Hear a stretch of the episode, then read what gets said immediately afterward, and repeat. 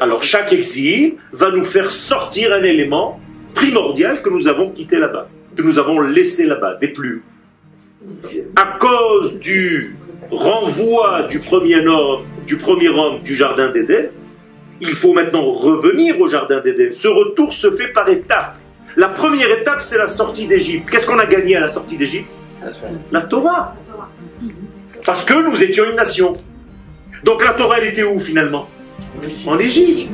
La preuve, c'est qu'en sortant d'Égypte, je la reçois 50 jours plus tard. Pourquoi? Parce que maintenant seulement je suis capable, parce que je suis une nation. Deuxième exil, Babylone. Qu'est-ce qu'on a récupéré là-bas?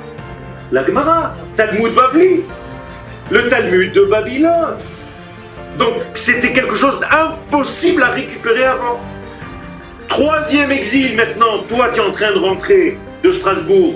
Qu'est-ce que tu as ramené avec toi maintenant Le Zohar, la Kabbalah.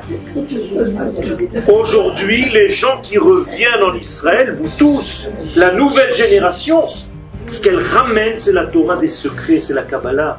Et c'est pour cela qu'aujourd'hui, ne pas étudier cette étude équivaut en réalité à ne rien comprendre à ce dernier retour.